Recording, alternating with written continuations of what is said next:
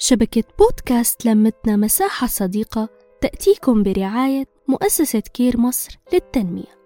بودكاست لمتنا مساحة صديقة. أنا معكم ليلى عبد الرحمن.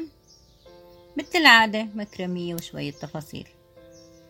اليوم موضوعنا عن مواقع التواصل. كلياتنا محتاجين نشوف هاي المواقع. كل إنتاج عم نعمله كل شغلة عم نعملها لازم نشوف. منين جبناها وكيف بدنا نبيعها؟ كيف نجيب الخيطان تبعها. لما بدها تخلص مين بده يشوفها؟ لمين بدنا نورجيها؟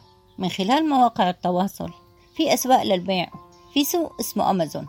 وفي إعلان على التلفزيون كان بيقول المانجو صار عربي. المانجو صار بالبيت. طبعا هو ثقافتنا ومعلوماتنا. نحن عن حالي عم بحكي. معلوماتنا كتير قليلة.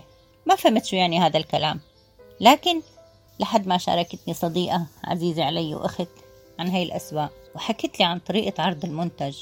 أسعاره طريقة تصويره وإنتاج الإعلان لهذا المنتج.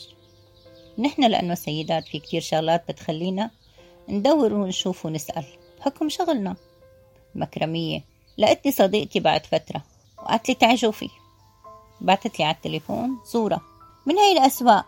بتقول شنطة للصيف خفيفة وجميلة موجودة بكل الألوان حسب الطلب. متاح التوصيل لأي مكان. تخيلوا أي مكان. وشو كمان؟ السعر كتير مناسب. لشخص عم يطلب منتج من هذا الموقع. السعر بس مية دولار. الشنطة مية دولار. وأكيد التوصيل راح يكون مبلغ وقدره. ناقشنا أنا وزميلاتي بالتدريب. تعرفي يا قلبي لما شفت هاي الشنطة على الموقع شغلت لي بالي.